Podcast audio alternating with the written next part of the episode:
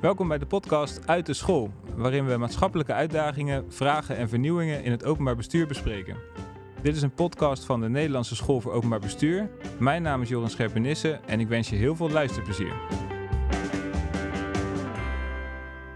In Nederland zijn we volop aan het experimenteren. Maar wat gebeurt er vervolgens mee? Hoe zorgen we voor de doorwerking van al die pilots en labs?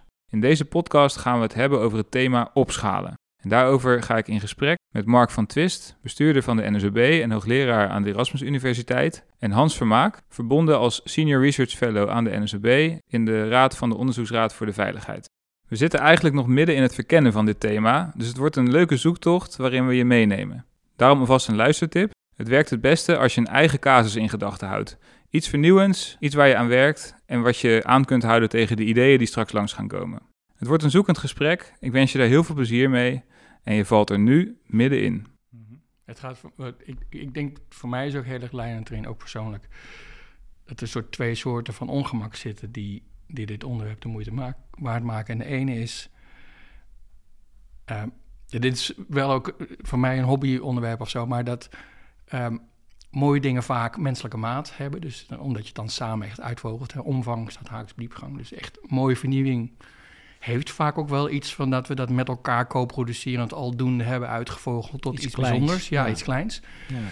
En daar pleit ik altijd voor. En dat geeft iets heel ongemakkelijks. Omdat je dan vervolgens zegt, ja, maar dat zou toch ook wel mooi zijn als dat niet alleen daar was, zeg. En uh, ook ergens anders. Dus er zit een spanning tussen de liefde voor het lokale mooie werk en het feit dat het vraagstukken zijn die gewoon veel breder spelen.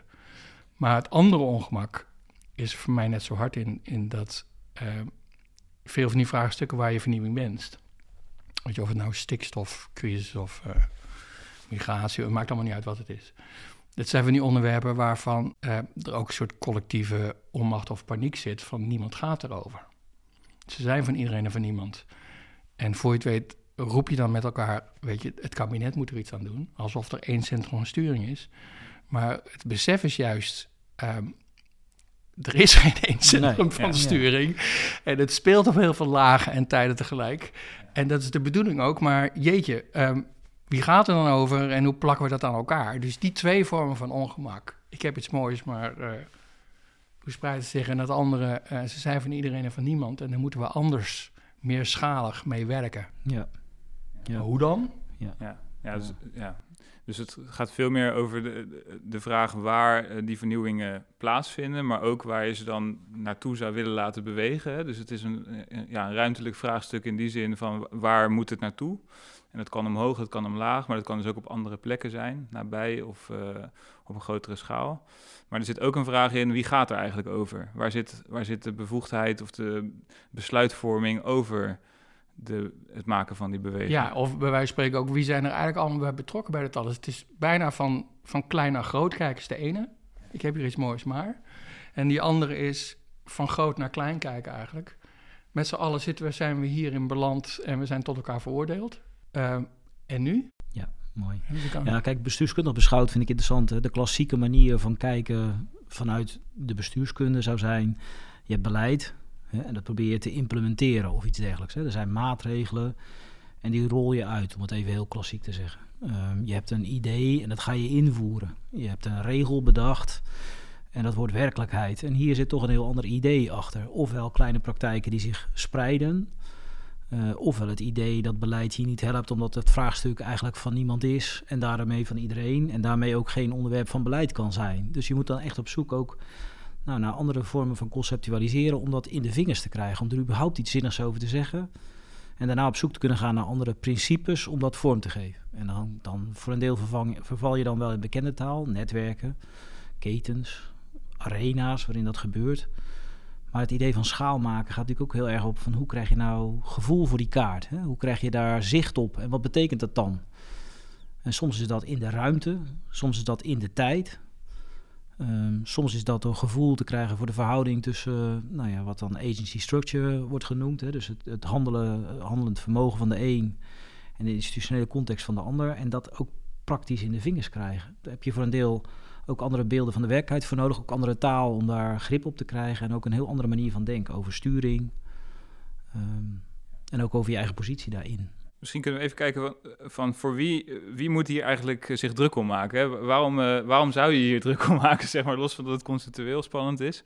Ehm, je zou kunnen zeggen, als je werkt aan een mooi experiment, als je werkt aan een mooie pilot, ehm, als het slaagt, dan verkoopt het zich vanzelf wel. Hè? Dan komt het wel op de goede plekken. Ehm, dus ja, misschien is dat niet degene die zich er druk om moet maken. Of wel? Nou ja, eh, even heel kort Hans, want dan kan je, krijg jij kant. Kijk, er zijn twee bekende uh, problemen die hier vaak worden benoemd. De eerste is de pilot paradox. Het idee dat je steeds iets nieuws begint, dat op enig moment viert, hoopt en denkt dat dat zich vanzelf gaat verspreiden. Maar dat de praktijk is dat je dan weer een nieuw pilot krijgt, waarbij je steeds opnieuw, uh, in de literatuur heet dat zalmgedrag, telkens opnieuw iets moois ziet, wat uiteindelijk niet die spreiding en, en, en aanwezigheid krijgt die je zou vermoeden. Iets heel anders is, uh, is mooi onderzoek gedaan naar de keerzijde van de best practice. Er zijn dingen die hebben op korte termijn groot succes. Die verspreiden zich dan op zich heel snel. Maar vaak omdat de negatieve kant of de risico's pas veel later zichtbaar worden. Um, en dan heb je vaak ook nog mensen die daar belang bij hebben, de valse verspreiding vormgeven. En dan is het eigenlijk te oppervlakkig of niet voldoende geworteld om goed vorm te krijgen. Dus aan de ene kant heb je experimenten die zich niet doorzetten omdat ze steeds opnieuw plaatsvinden. Aan de andere kant dingen die zich verspreiden, maar dan eigenlijk niet geworteld genoeg zijn om betekenis te krijgen. Nou, daar zitten gewoon risico's aan vast. Ook, dit, ook hier zit een soort vakmatigheid, een soort professionaliteit waar je naar op zoek moet om dit goed te doen. En uh, ik denk dat daar onze zoektocht ook een beetje zit. Ja, en dat, dat punt van het strategisch belang, bedoel je dan dat er mensen zijn die wel een experiment toelaten, maar misschien juist met, het, met de bedoeling om een niet echte verandering te laten plaatsen? Ja, precies, precies, precies. De Red Queen effect, uh, ja. het heel hard bewegen om eigenlijk op dezelfde plek te blijven. Um, en niet om die daadwerkelijke omslag te kunnen maken, maar juist ook om de status quo te behouden. Hè? Dus uh, vanuit die andere intentie. Hans zit puzzelend te kijken. Ja, dat is goed. Ja, ja, nou, omdat we, er zit eigenlijk een beetje zoeken hoor. Ik vind het echt ook puzzelen hoor, dit onderwerp. Ja. Maar er, hij begint voor mij bijvoorbeeld dat je heel makkelijk toch in een soort, wat jij eigenlijk ook, een soort van naartaal terechtkomt. En dan zegt of mensen die iets moois hebben van uh, we wouden dat ze is dat oppikte van ons of zo. Uh, of je hebt naar het beleid wat kaderstellend is voor. Dus het is, uh, iedereen duwt naar de rest toe in een soort eenrichtingsverkeer. En ik denk waar dit voor mij voor een deel ook over gaat, is dat het veel meer is dat iedereen in zijn eigen omgeving iets mooi doet en verbindingswerk doet rondom hen heen. Naar mensen die vergelijkbaar werk doen of naar andere arena's die voorwaardenscheppend zijn. En dat, zou ik maar zeggen, dat op uh, eh, 723 plekken gebeurt. Dus dat mensen zeggen, we doen hier mooi werk en mijn werk is 70% van mijn loonstrookje. En 20% van mijn werk is verbindingswerk doen met mensen die iets vergelijkbaars doen. Of mensen die de conditie ervoor moeten scheppen. Want als ik die verbinding niet leg, wie doet dat dan? Hmm. En daar zit eigenlijk, zou ik maar zeggen, een soort vacature bijna. Dat iedereen vaak mooi werk doet en een beetje teleurgesteld is over dat verbindingswerk. Mm. dat idee van schalig werken voor mij gaat eigenlijk over het mainstreamen bijna. Dat iedereen een deel van zijn baan is verbindingswerk omdat je het niet maar dan geef je op een heel specifieke... Dan gaan we toch een beetje ruzie ja, maken. Ja, nee, is helemaal goed. Oké, want, want, dit is wel een heel specifieke invulling... van wat dan opschalen of schaal maken zou kunnen zijn. Hè? Dus je zegt nu dat het verbindingswerk is. Ja. Maar dat is een heel andere metafoor... dan die je in gedachten kan hebben... als je het hebt over repliceren of kopiëren... of afkijken of vertalen mhm. of uh, besmetten. Het zijn natuurlijk... Uh, dus wat jij nu doet... toch even is in ieder geval mijn beleving... je gaat weg van de van naar taal, mooi... Ja. Maar je stapt nu in het frame van de, uh, de taal die dan uh, van, van schaal maken verbindingswerk uh, maakt. Hè? Dus dan, en daarmee begrens je wel heel erg de manier waarop dat begrip invulling kan krijgen. Opschalen kan ook heel anders vorm krijgen dan jouw mooie werk verbinden met die van de ander. Of kan dat niet in Doe jouw eens. beleving? Doe eens. Nou, als je het zegt, ehm, ehm, verkopen, bekeren, ja, ja, maar voor mij zou dat allemaal. Ik zit een beetje te zoeken. Dit mag ook een ander woord zijn hoor. Maar ik zit een beetje te zoeken naar een wederkerig koepelwoord. Hmm.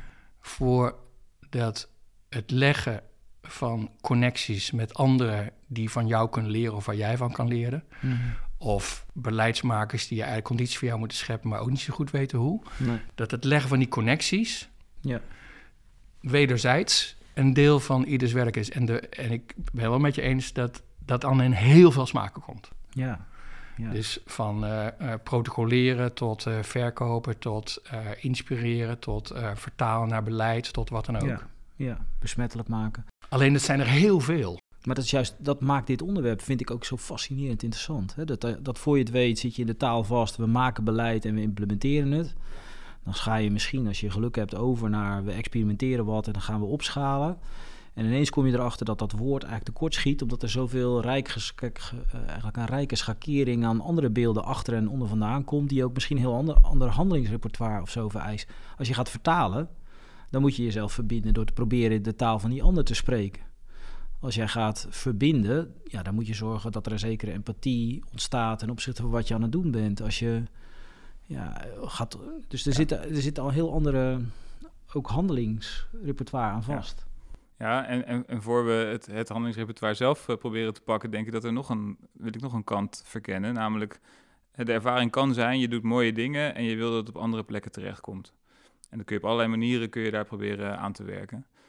Ik denk ook wel dat het een ervaring is dat je mooie dingen doet en vooral niet, niet te veel te maken wil hebben met al die anderen die er ook iets van willen vinden of op zoek zijn naar iets moois, iets nieuws en daar ook iets mee willen. Dus ik denk dat ook heel veel mensen juist een klein beetje in de luwte willen blijven in plaats van constant bezig te moeten zijn met de vraag hoe, kon, hoe kan het op een andere, andere plek ook gebeuren. Maar daar zit, daar zit, volgens mij hebben we dus daar een soort dubbele dubbele vraag in. Dus de ene is met wie moet je allemaal willen verbinden, maar mag je niet eens keer lekker aan je eigen werk toekomen. Het is bijna een soort cirkel van invloed achterrenken. Dus dat kiezen met wie je verbindt is niet allemaal goed nieuws. Dat is ook gewoon werk. En daar kan je ook maar beter diep genoeg doen, want anders doet het niks. Dus de, de, de maatvoering, hoe groot of hoe klein ik het maken en met wie moet ik het zoeken en met wie niet, vind ik, dat vind ik een hele belangrijk. Het tweede is dat in die verbindingen je het ook nog gewoon op die variatie waar we het net over hadden, daar zitten ook gewoon valkuilen en handigheden in. Mhm. Dus wij, wij hadden vorige week even een gesprek over dat je in de literatuur bijvoorbeeld een driedeling zit. Ik denk dat die toch wel leuk is om, de, om op tafel te leggen. Die helpt. Dat je uh, scaling out, scaling up en scaling deep hebt. Nou, je kan ook andere doen, maar driedeling is voor een podcast best fijn. Dat is toch een beetje te doen, ja. zeggen. Uh, scaling out. Ja, en, en bij elk, en misschien is het ook wel leuk om naar te kijken, bij elk heb je zoiets van, oh, die zijn dus wel heel anders. Maar ook bij elk, die kan je dus handig doen en ook echt heel onhandig. Ja. Uh, nou, dan, dan heb je er niks aan. En scaling out is, zou ik maar zeggen, het uh, schaalmaken met uh, soort vergelijkbare arena's. Dus de ene arts met de andere artsen of zoiets. Of de ene verkeersleiders met uh, mensen die geen verkeersleiders zijn, maar ook zich met stromen bezighouden. Dus eigenlijk een bepaalde manier, hoe breed of smal ook vakgenoten. Die zeggen, en tussen vakgenoten is de spreiding dan, oh, wat jullie doen, daar kunnen wij ook wat mee. Ja. Is dat ook, zeg maar, horizontale spreiding, zou je het zo kunnen noemen? Ja, dus dat noemen ze ook wel, sommigen noemen dat ook horizontale spreiding, dat klopt. Ja. En dan is uh, scaling up is eigenlijk uh, je, verbinden met andere soorten arenas, omdat het anders tegen de klippen op is. Dus dan doe je hele mooie dingen, maar het mag niet van het beleid, of het past niet in de systemen, of enzovoorts. En het ergste wat je kan doen, is aan die mensen gaan vertellen wat jouw mooie werk is, want daar kunnen ze helemaal niks mee, want zij doen dat mooie werk niet. Dus die, het moet vertaald worden naar wat het voor hem betekent wat zij moeten doen. En ik zag, ik heb letterlijk pas geleden bij de stad, zag ik mensen met van die enorme slidepacks komen van hoe mooi het werk zij doen en dat brengen naar de beleidsmakers, die vervolgens dan denken, kunnen die mensen weer weg. Weet je, want ja, dit is wel leuk, maar daar kunnen zij niks mee, want het is hun werk niet. Dus dat is een scaling up. En scaling deep is dan eigenlijk uh, dat je denkt, dit is dan verticale, zou je dat noemen, hè, trouwens, scaling up. Ja. Is dat op het moment dat het niet uh, lukt eigenlijk via uitwisselingen of regels of ieder mooi zijn werk doen, maar het zit eigenlijk op een soort collectieve onderstromen van cultuur en aannames en macht en kapitalisme en weet ik al niet allemaal, meer, meer diepere systeemkanten, ja. dat, je, uh, dat je daar soms ook werk te doen is.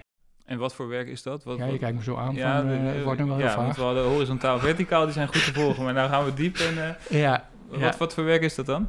Nou ja, bij wijze van spreken, uh, neem maar even een droogtevraagstuk of een stikstofvraagstuk. Dat is niet alleen een regelvraagstuk. Dat is ook het decentreren, dat het niet alleen over mensen gaat, ik noem maar wat. Dat je voorbij de gemakkelijke oplossingen gaat. Hè? Dat je de droogte niet probeert op te lossen door met een uh, skippybal het water langer vast te houden in de, in op het veld. Maar probeert om daar in termen van de wateratlas bij de provincie een ander besef van, uh, van de waterafvoer en de beekregulatie uh, te organiseren. Wat een heel ander soort oplossing vergt, ook een andere mindset. En er zit op zich, ehm, daar zit er steeds ook ander werk in. Hè? Dus ik vind het bijvoorbeeld interessant, ik haal even een aspect terug, dat scaling out, of up. Hè, dat, dat klinkt als, zeker bij up, dan moet je het vertalen naar andere contexten. Ehm, maar dat betekent soms ook gewoon beschutting zoeken, camouflage aanbrengen, zorgen dat het niet wordt opgemerkt, zodat je de ruimte hebt om, ehm, om dingen nou ja, verder te brengen, doordat anderen niet in de weg lopen. Hè? Dus dat, dat ja, interessant vind ik hier dat opschalen dus niet altijd betekent de ander meenemen en leren en verbinden, zoals Hans net aangaf, maar misschien ook wel even uit verbinding zijn. En achter de schermen proberen om iets op te rekken. Ook dat kan opschalen zijn. Hè? Of uh, upscaling zoals we het hier voor, voor ogen hebben. Ja. ja, daar zitten denk ik ook allemaal clues over hoe je voor je het te plat maakt. Dus bijvoorbeeld bij scaling out. We hebben leuke dingen, daar zit iedereen op te wachten. Uh, nee, voor heel veel mensen is het ook een verstoring van hoe ze het werk doen. Want we hadden op deze manier bedacht dat we, dat we jeugdzorg deden. Nu moeten we ineens generalist zijn of zoiets, weet je. Dus het is ook, het is ook afleren en vervelend nieuws. Ja. ja. en als, je, als je dat, dat, dat uh, scaling, scaling deep uh, nog even probeert goed scherp te krijgen. we hadden eerder in, uh, um, in een gesprek onderscheid tussen oogsten en opschudden. Ja. En uh, misschien helpt dat ook hierbij. Dus ik kan me voorstellen dat je zegt, je hebt een praktijk, die wil je soms ook ergens anders laten landen. En dan zit je wat meer op het oogsten in de zin van, ja, iets, iets wat je hebt gevonden wil je ergens anders naartoe brengen. En dat kan omhoog, dat kan omlaag, dat kan opzij. Maar soms heb je ook meer opschudden, omdat je gewoon het, het, de discussie uh, verder wil brengen. En het zoeken naar betekenis een stapje dieper probeert te krijgen. En, en dan zit je wat meer, denk ik, richting dat scaling diep. Ja, ook, ook omdat je dan de gevestigde orde hè, voor een deel wil aanspreken. En misschien de bestaande verhoudingen um, nou ja, wil challengen. En dat, en, dat is ook ander werk. Hè. Dus daar zit, daar zit, als je dat onderscheid inderdaad wil maken tussen oogsten en opschudden, wij twijfelen nog even. Wij maken nog ruzie over de vraag of dat nou de goede termen zijn. Maar het idee dat opschalen niet alleen iets blijmoedigs is, hè, iets leuks wat je verder brengt, maar ook iets uh, waar je voor moet vechten, waar je het conflict voor moet aangaan, waar je de confrontatie voor moet zoeken. Uh, ook dat is deel van opschudden, of van, van het, het verder brengen in termen van schaal. Als je een grotere schaal wil bewerkstelligen, ja, daar, zijn, daar is niet iedereen vanzelf blij mee. Daar zijn ook posities aan de orde. Daar is ook gewoon werk in te doen. En, en, en dat element, dat hoort daar zeker ook bij. Ja, zeker. Wat is eigenlijk jullie grootste puzzel op dit terrein? want er, zijn, er is heel veel te brengen in termen van ideeën die, die, die al bestaan, onderscheidingen die helpen, maar misschien als je naar de praktijk kijkt, je ziet daar natuurlijk allerlei mensen die, die werken aan schaal maken, die, zijn hiermee bezig. Wat, wat is nou de grootste puzzel die je, je daar ziet? Nou, als ik mag beginnen, dan kan Hans aanvullen. Kijk, voor mij zit hem dat heel erg in uh, wat ik dan even voor het gemak noem, de stilte op stem brengen. Ik heb een gevoel dat dit een heel relevant thema is. Mensen doen mooie dingen, uh, of er zijn grote vraagstukken waar niemand eigenaar van is. En de vraag, wat doe ik nou eigenlijk? Het handelingsrepertoire, dat heb je pas in de vingers als je een beetje snapt waar het over gaat. Dus jouw beginvraag, waar gaat deze podcast eigenlijk over? Ja, dat is geen vrijblijvende vraag, maar eigenlijk de essentie van wat we hier aan het onderzoeken zijn. Wij weten nog niet precies waar het over gaat, zelfs niet hoe we erover moeten spreken. We hebben alleen een gevoel, een hunch, dat het over een heel relevant onderwerp gaat. Namelijk dat als je de samenleving verder wil brengen, dat je hier meer grip op moet krijgen. Een taxonomie, een manier van beschrijven. Veel woorden om het te begrijpen, die je ook nog een beetje kunt ordenen ten opzichte van elkaar, zodat je weet wat je moet doen. En uh, nou, dat klinkt wat abstract, maar het is natuurlijk typisch hoe het met hele ingewikkelde, complexe problemen gaat. Dat als je er geen woorden voor hebt, ja, dan kun je er niet over praten. Laat staan een begin maken met ze op te lossen. Dus het zoeken naar scherpte. In waar hebben we het hier eigenlijk over? En wat is vertalen nou anders dan verkopen? Of hoe, uh, hoe is besmetten nou iets anders uh, dan proberen iemand te bekeren? Of uh, wat betekent uitrollen nou ten opzichte van nou, weer een heel ander begrip als je het hebt over schaal maken? Mijn zoektocht gaat daarover. In relatie tot die prachtige, ingewikkelde praktijk waar we in werken. Ja. Ja, dus wat, ik, wat, ik, wat, ik, wat mij heel erg resoneert is het idee, um, tenminste in mijn woorden, uh, in Nederland willen we ontzettend veel vernieuwen. We zijn ook ontzettend veel aan het experimenteren. Je zou kunnen zeggen, we hebben een pilotcultuur. Uh, daarin wordt, wordt ook vrij vanzelfsprekend over dat proces nagedacht. Niet alleen over het experimenteren, maar ook hoe het doorwerking heeft. En, uh, en, en ja, daar meer taal voor vinden, relief in aanbrengen, dat, ja, dat, dat is een belangrijke opgave. Dat is iets wat, waar je aan kan bijdragen. Zie jij het ook zo, Hans? Of? Daar ga ik geen nee tegen zeggen natuurlijk, maar... Nee, ja, dat mag. Uh, nee, nou, het, het, hij zit op een soort. Ik, ik, ben, ik sluit wel heel erg aan bij wat Mark zei. Dat, uh, dat noemen ze, literatuur noemen ze ook wel een soort. Uh, hoe heet het ook? Een Babylon-dilemma, geloof ik. Ja. Dat iedereen verstaat iets anders onder opschalen. En als je dit processen zijn die je niet kan centraliseren, maar die je met elkaar moet doen. dan helpt het wel verdomd veel om daar een soort gemeenschappelijk taalgebruik voor te hebben. En wat je ziet, is dat in mensen die ermee aan de slag zijn. en wij af en toe ook trouwens hoor. en mensen die erover schrijven. Uh, iedereen al heel snel er lekker eenzijdig ingaat. Dus dan zie je hele mooie taxonomie en dan kijk je er nog eens een keer naar en denk je, dacht, wacht even. Van Alice Lam bijvoorbeeld, dat gaan we straks nog aanbevelen misschien. Dan zie je achteraf, ja, wacht even, dat gaat allemaal naar verspreiden tussen, uh, eigenlijk scaling out, maar scaling out. En lees je iets anders en die zit eigenlijk alleen maar van uh, centraal naar decentraal. Dus iedereen heeft een soort eenzijdige uh, voorkeursinsteek die verdacht is. En denk, onze fascinatie is, kan je nou uh, een soort kaart maken eigenlijk om een beetje aan die eenzijdigheden te ontsnappen, zodat je met elkaar collectief wat bewuster kan kiezen en navigeren daarin. Dus dat is één. En het tweede is, is die, wat jij net zei, je hebt een soort logische inkleuring. er zijn overal pilots en wat gebeurt er dan? Dan ga je opschalen en uitrollen. En daar zit uh, een soort, zelfs als je weet hoe je hem zou willen, zitten daar een soort um, onhandige groeven in. Want bij opschalen en uitrollen is het voor je het weet dat de mensen die moeten volgen, die zijn minder gelijkwaardig dan degene die mochten bedenken. En die krijgen het ook instrumenteel, in plaats dat ze lekker aan het leren zijn. Dus voor je het weet glijdt er iets in, waardoor het eigenlijk meteen een beetje plat en dun wordt. En iedereen eigenlijk al teleurgesteld is aan het einde, maar al van tevoren het aan ziet komen. Nou, dat is de tweede. Van als je weet in die kaart hoe je het met elkaar zou willen, hoe krijg je hem dan een beetje ja, mooi tot leven? Ja, dat, dat, is wel, dat vind ik wel spannend, want je kunt, dat is ook bijna het risico van de kaart. Dat je, dat je zo'n mooi overzicht geeft van wat er allemaal voor keuzes te maken zijn. Eh, dat je kunt zeggen met elkaar, nou wij kiezen die optie en dat, dat stelt bijna gerust. Van, eh, nou dan, dan weten we ook hoe het moet.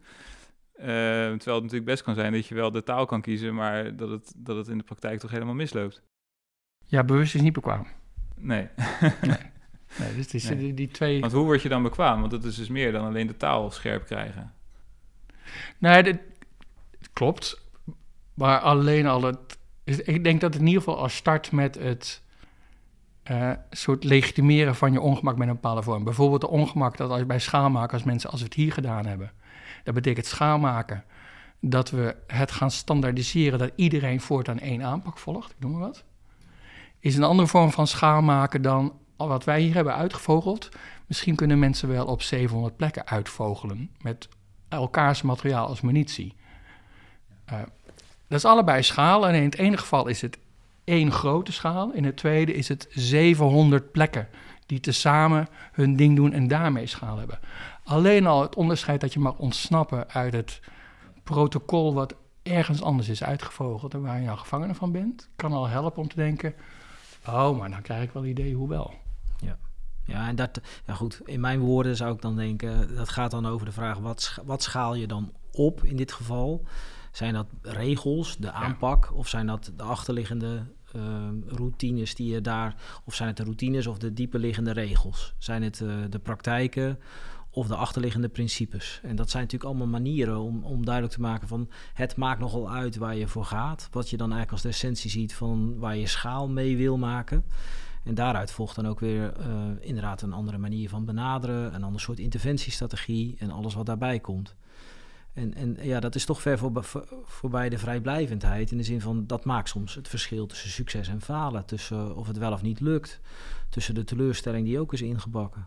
En Hans die verwees even naar, nou, het artikel van Augustijn, best mooi, over drie uh, dilemma's hè, die zij dan bespreekt.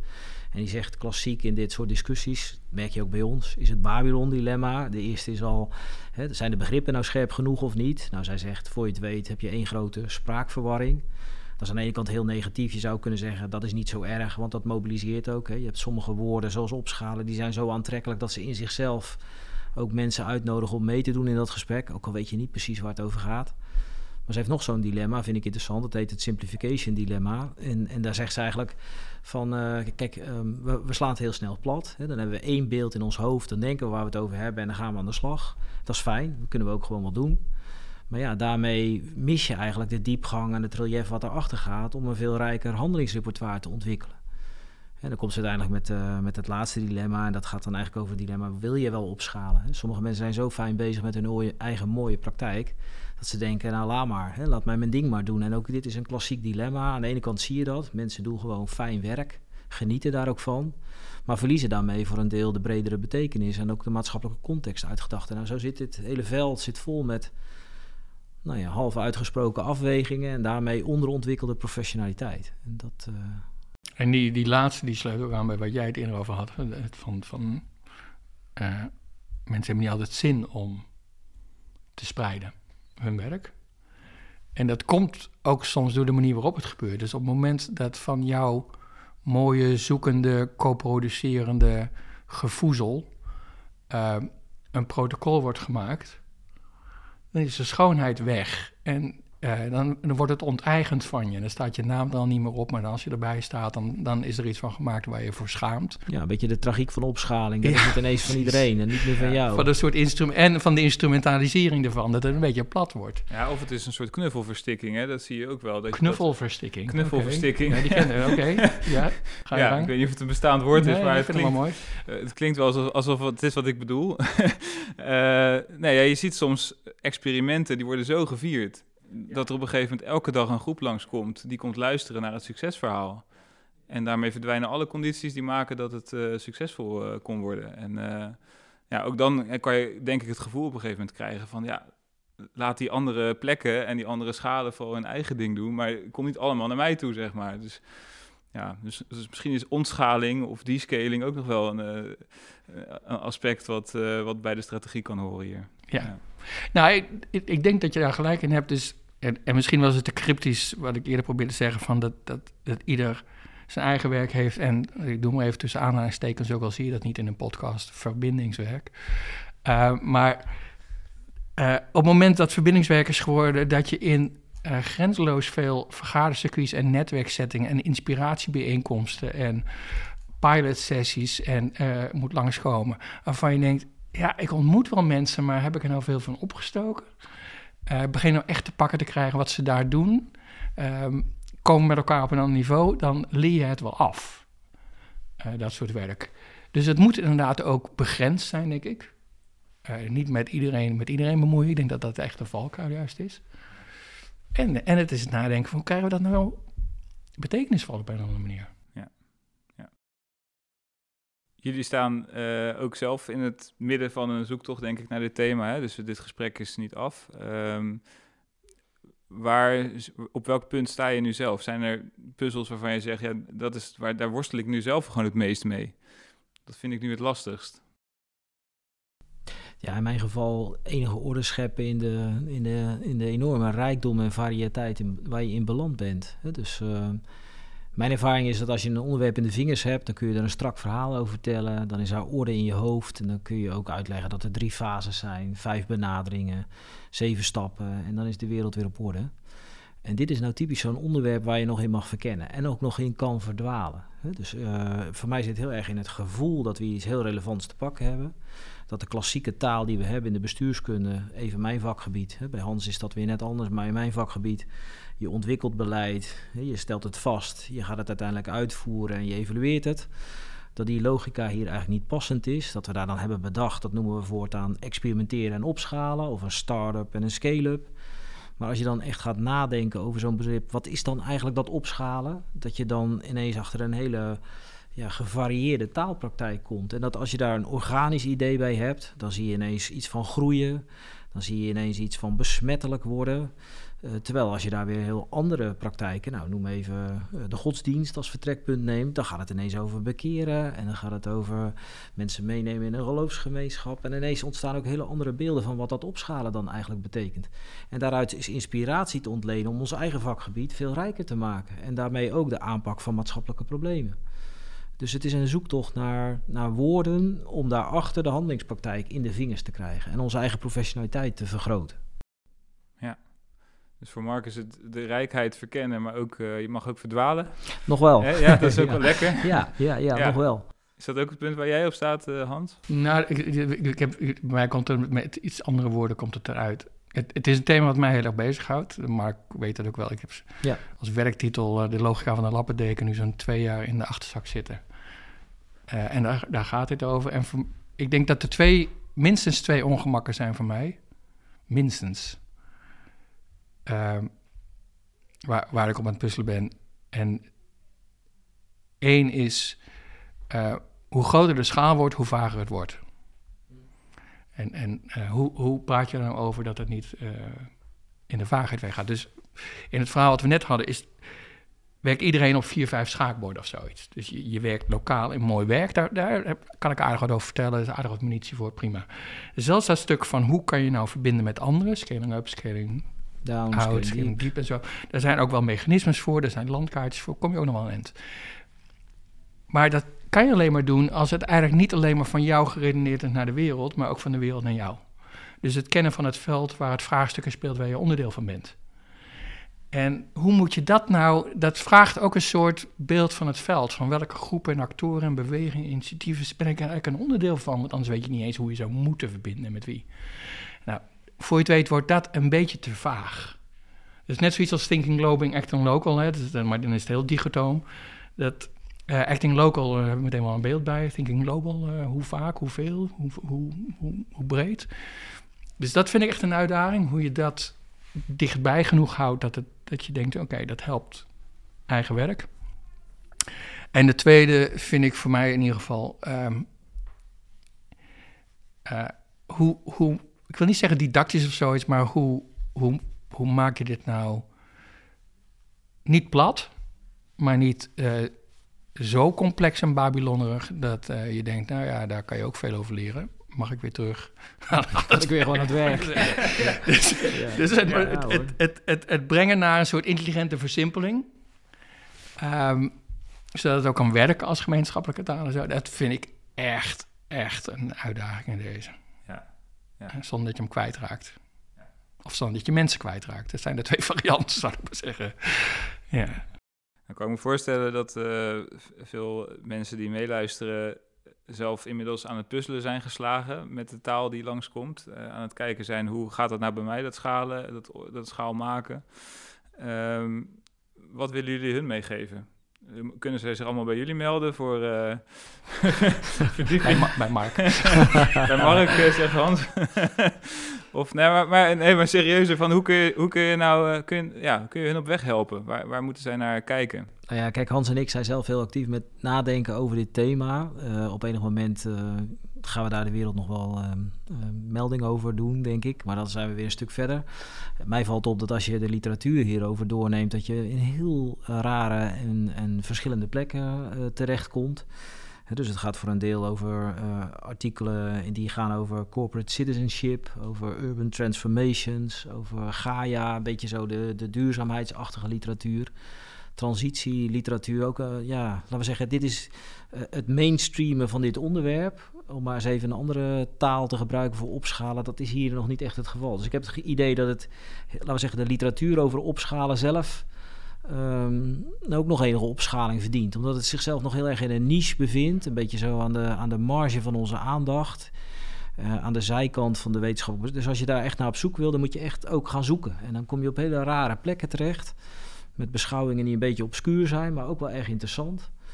Um, eh, dus als ik mensen iets mag aanraden, zou ik zeggen: ja, kijk, eh, als je niet alleen de mainstream op zoek wil, maar juist ook uh, een beetje in de marge en de niches, dan is dit een interessant onderwerp. Ja. En dan kom je best ook interessante taal tegen van mensen die daar, uh, die daar pogingen te doen om daar woorden voor te vinden. Dus. Nou, we zullen een aantal van de literatuurtips opnemen in de podcastbeschrijving. Ja, dus dat, dat kan mensen wat ja, ja, goede spoor zetten. Dat is een goed idee. Hans? Wat was je vraag ook weer doen, nog eens? Hoe, uh, hoe kun jij mensen op weg helpen oh die, die zelf oh ook willen puzzelen hiermee? Oh of misschien gewoon voor de vraag staan, welke schaal ga ik maken? Nou ja, mijn neiging zou inderdaad heel erg zijn om gewoon eens rond te lopen met de gedachte, die, waar volgens mij veel mensen al neiging hebben te rondlopen, maar om gewoon voor jezelf ook te legitimeren. Oh, dat is prima dat ik dat doe. Uh, mijn werk is, is, uh, bestaat uit mooi werk hier en schaal maken. Ehm, als een opdracht aan jezelf. Als een opdracht van jezelf. Omdat het, ik was geleden was ik ergens bij social work, weet je. En uh, de, mensen die, die, die schuldhulpverlening zijn, die zijn: We hebben iets heel moois gedaan hier in deze stad. Het zou toch fijn zijn als. En, uh, en vervolgens ook de frustratie: Ja, we hebben het wel eens ergens gepresenteerd, maar ja, dan hoor je daarna niks meer. Dus het gevoel, denk ik, wat best breed is: Het is fijn dat ik hier mooi werk heb, maar ik zou wel gevoed willen worden en willen voeden.